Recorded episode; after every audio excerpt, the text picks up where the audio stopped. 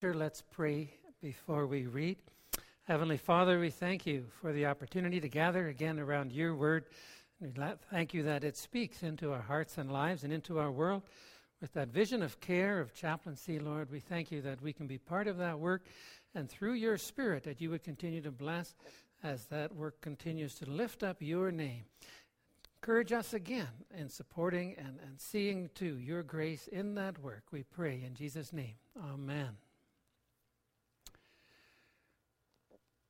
We're going to read from Acts chapter 8. Acts chapter 8 this, uh, this evening. And there we find the story of Philip and the Ethiopian. Acts chapter 8, beginning at verse 26. So there are things, uh, the church is uh, growing in Jerusalem, and things are gospel is going out, and in Acts 8, verse 26, it says, Now the angel of the Lord said to Philip, Go south to the road, the desert road that goes down from Jerusalem to Gaza. So he started out, and on his way, he met an Ethiopian eunuch, an important official in charge of all the treasury of Candace, which means Queen of the Ethiopians.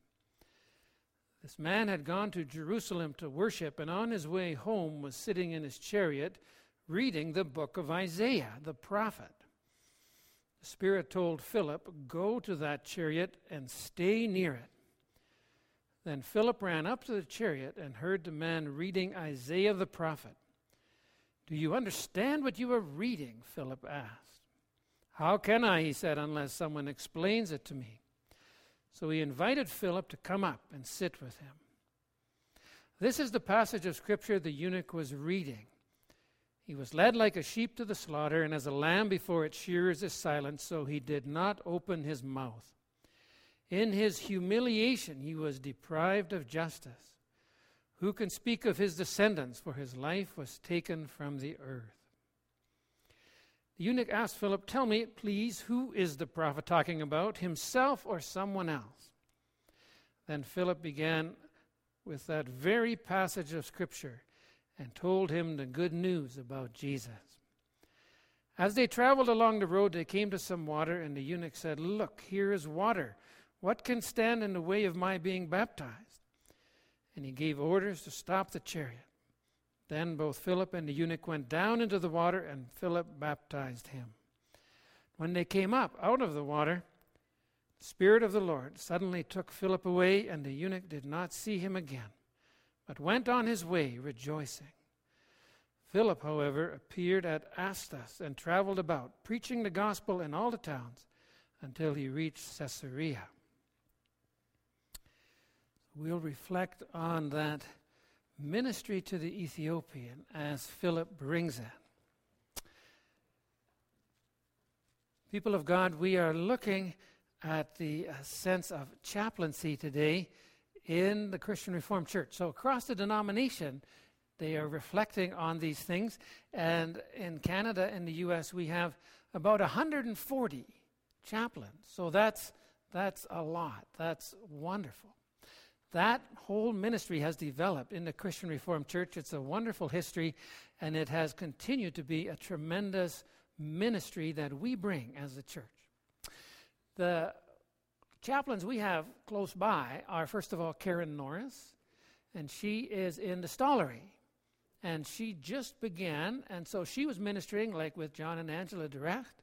And uh, I think she did drop by, Andrew and Karina too. But she's basically in the stollery uh, with the infants and the families in times of need. And so she enters into that particular area of, of struggle, area of concern. She reminds them that Jesus takes the little ones in his arms.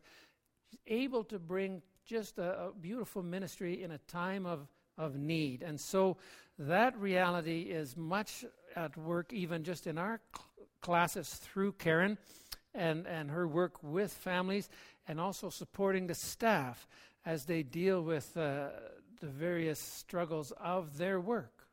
And that's a very important part of chaplaincy, too. We also have Rick Van Manen at the University of Alberta. And that vision grows out of, of our vision as a Reformed church to, to see God's work in education, Christian education. And that begins, as we see here, elementary school, high school, King's University College. But now, what about other universities? Well, that's, that's where chaplains come in. And so the gospel is spread in those institutions as well, that witness of God's love. And so Pastor Tom Osterhuis had done that work at the University of Alberta for many years. When Barb and I were there, we, we joined him and, and just his work of, of drawing people together and, and bringing the gospel message to students and staff. And Rick Van Manen keeps that going and does a wonderful job. Right now, based on, on just knowing the vision that, that we as a church have and that work he's been doing, he's been invited to go to NAIT. It's almost like the Ethiopian inviting him up into the chariot. The, NAIT has, has asked Rick to come and to set up a chaplaincy program for NAIT. It's amazing. And so that sense of God working, God doing great things. So we see that and we celebrate that. In our scripture reading this evening, we see Philip here in Acts chapter 8. When, when it talks about Philip here, that's not the apostle. Philip is one of the seven deacons who was chosen in Acts chapter 6 to help care for the Greek speaking widows in the church. But he is a gifted and able presenter of the gospel. And so, by the Spirit, he is drawn into a chaplain kind of ministry. So, you have the sense, too. He's not an apostle like the apostles and the apostle Philip, but, but he's called into ministry and has a very, very vital ministry, which something like chaplaincy. It, it's not like officially a church ministry, it's, it's outside and he's going around. But so the thought is, too. Philip is, is somewhat like the first chaplain. He is sent by the clear calling of God to someone who would be considered a very poor prospect. He is sent to someone you'd say, Boy, that person, I don't know. You see it in the sense that this person is an Ethiopian, a, a black man, and there is a sense of race that, that sometimes hinders the church and the faith, and so he goes there there is the sense he is an Ethiopian. Ethiopia is considered the ends of the earth. It's, it's south of Egypt, it's far away from Israel, and, and really, why should we bother there? And so the sense of, of Philip being sent to someone who wouldn't be considered immediately as, as to be drawn in. The sense of a eunuch is, is really uh, crossing an even greater barrier because it says specifically in God's word, Deuteronomy 23, verse 1, that those who are eunuchs, those who have had that, that uh, done to them, they are not allowed in, in God's presence, right? They are not acceptable. But you do have in, in Isaiah the prophet, Isaiah 56, has a, a beautiful response to, to the, the redeeming work of God, where it says, too, this is what the Lord says to the eunuchs who keep my Sabbath, who choose what pleases me and hold fast to my covenant. To them I will give within my temple and its walls a memorial and a name better than sons and daughters. I will give them an everlasting name that will not be cut off. So the pictures of, of God, God's hope, God's plan is to reach far to those that we might think uh, are not reachable. And so that's all in the picture here as Philip goes out. He's also uh, the queen's treasurer. So he is a powerful official. He is concerned about money and power and influence. And, and you might think not faith. So that's a challenge. And he's also very learned. He's able to read. Not that many could read. He's reading out loud because that's what they did. When they read, they read out loud. And so that's not unusual that he's reading out loud, but, but he's obviously well educated, and sometimes in, in terms of, of education, maybe there's, there's less interest in things of faith if you're thinking, yeah, just academics and reason and stuff. So all of these things tend to, to stand against the, the picture here in Acts 8 that, that the Spirit sends Philip to address this person. And it's, it's somewhat of a, um, a, a chaplain's vision to, to go and minister in places that you wouldn't right away think, oh, that's, that's obviously a place. So that, that's uh, a context here. But notice the basic message, and it's really the basic message of the gospel, the basic message of a chaplain. Isaiah 53, a clear expression of the Savior coming. The New Testament wasn't written yet, so, so to have this key passage, Jesus, the suffering servant, bearing the sins of the people, suffering voluntarily to save sinners like you and me. And so Philip Philip just takes that wonderful biblical truth and presents the gospel to this man that this is speaking about Jesus, the one Son of God, the Savior. And that man hears the gospel and responds. You see as well God supplying water. The, if you know anything of the geography of the Holy Land, if you go from Jerusalem, if you go on the desert road south, there is really no water. there is just no water. You are in the desert. And so, even the fact that water is supplied has the sense of, yeah, the gospel goes out and God provides and God supplies, and there is water, and they go down. And the man receives the message and receives the sign accepting the gospel and is baptized. So, th- this is a wonderful work of ministry, of chaplaincy, of reaching out beyond to those who need to hear and receive the gospel. We hear or we know from history later on that the work of Philip bore tremendous fruit. Historically, in Ethiopia, Christianity began to spread in the, in the years after uh, the resurrection of Christ and the beginning of the church. And it expanded through witnesses in Ethiopia so that by the third century, the, the Ethiopian Empire was officially Christian. It was Christian. So, so the tremendous benefit of the work that was done. The account in Acts 8 points to that kind of work that reaches out beyond generally thinking what we can do to these areas of ministry, of need, of assistance that are so vital. So that's that's the sense of the Spirit working in Philip to bring this the, the, gospel to this man and to continue in that sense is the work of chaplains. I have a brief uh, video clip about the work of chaplains from our present director, Ron Klimp. Pastor Ron Klimp is the director of chaplaincy, and I just wanted to share that with you at this time. Chaplaincy and Care Ministry recruits, endorses, and supports chaplains and their families. Chaplaincy maintains links between chaplains and the local church through conferences and newsletters and promotes chaplaincy ministry in the church and community. Darren Colwine is the chaplain at the hospital here in Nanaimo, British Columbia. He's also a member of our church, Christ Community Church.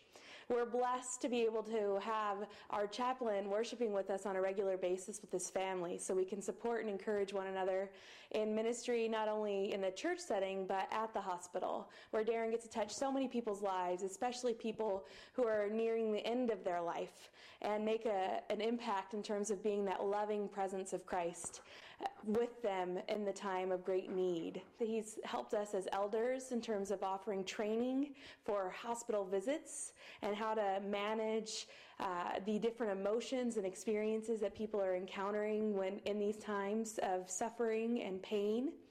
And he's also been just a very calm, presence in our community in times of, of change. In terms of what especially his role as a chaplain has enriched our church community as I know that people look forward to his preaching. For instance, the last sermon he preached uh, was from the book of Mark and from the story of uh, Bartimaeus, the son of Timaeus, and how Pastor Darren talked about how our bodies really do matter to God. Uh, not just because they're part of who we are, but they're part of the new creation that God will usher in. So He really is an extension of our service in the community to reach not only those who know Christ, but to know to reach those who don't know Christ. And in that way, uh, He broadens our mission as a as a church community. He equips us in our service of the community, and He challenges us to be in and with the community simply by being who He is uh, in our midst and sharing the stories of how God is at work in the ministry that He is a part of.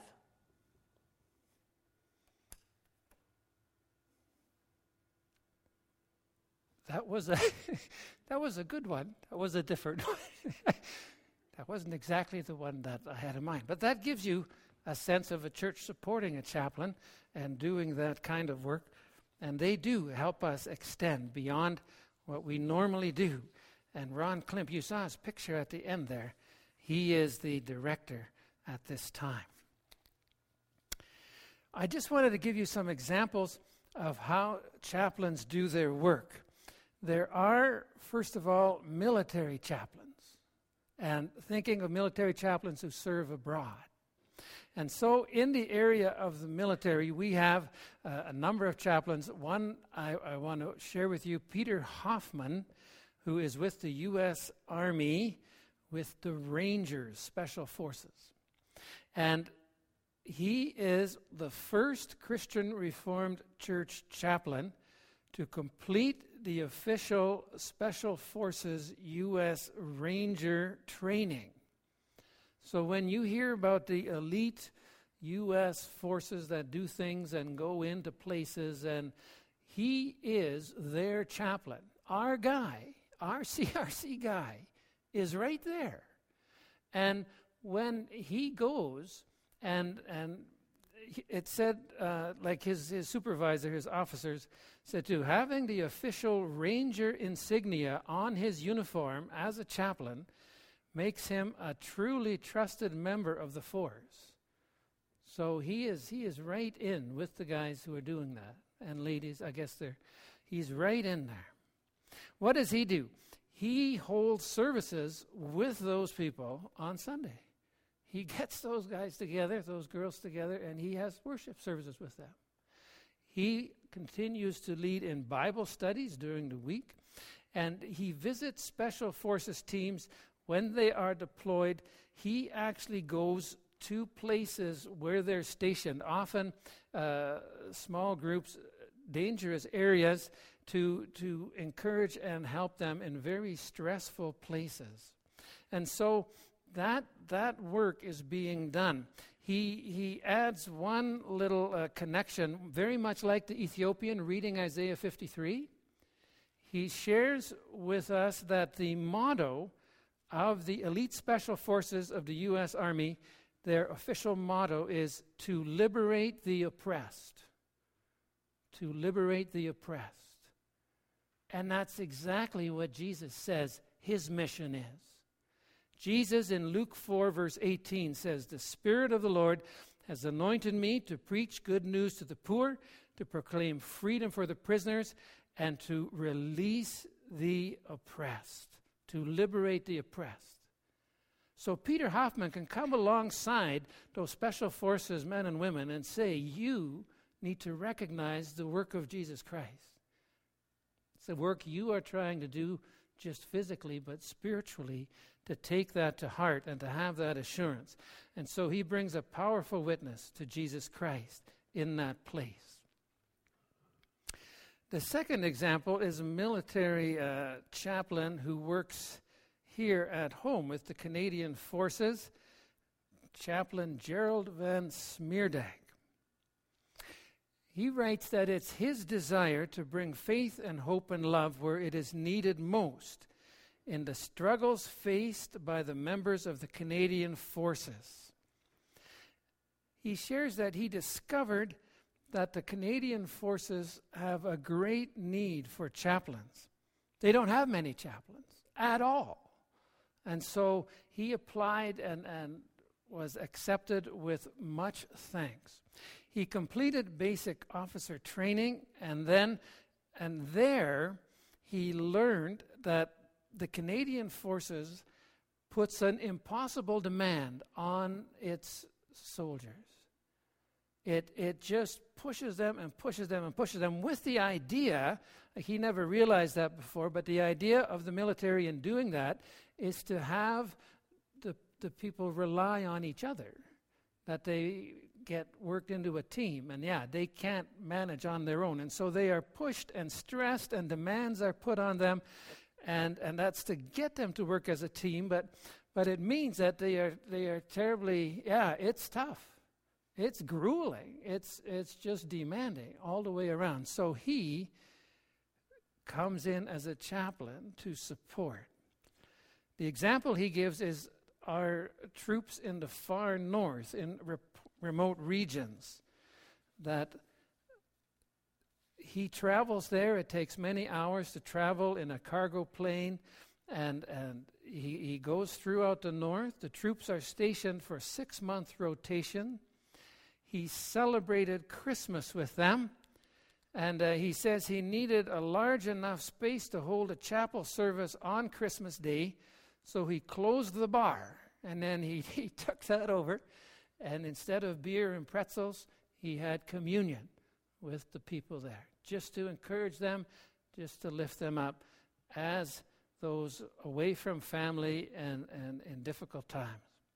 So he says, as a chaplain, I have the privilege of introducing or reintroducing our Canadian Forces members to the eternal truth that God has placed in all our hearts. So he is doing a tremendous work. Then we have prison chaplains.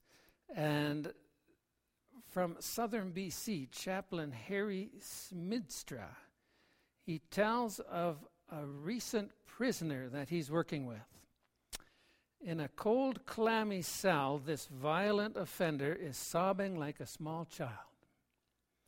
He suddenly stops because he remembers his father had drilled into him that boys don't cry. It was all about survival in a cruel world. His dad had spent most of his life in prison and was still incarcerated. And then he shares this The son was hoping that now that he was in prison too, that his dad would be proud of him. This is what the boy shares with the chaplain. Just committing a crime, a violent crime, to try to win a parent's praise, just so mentally, emotionally, spiritually confused.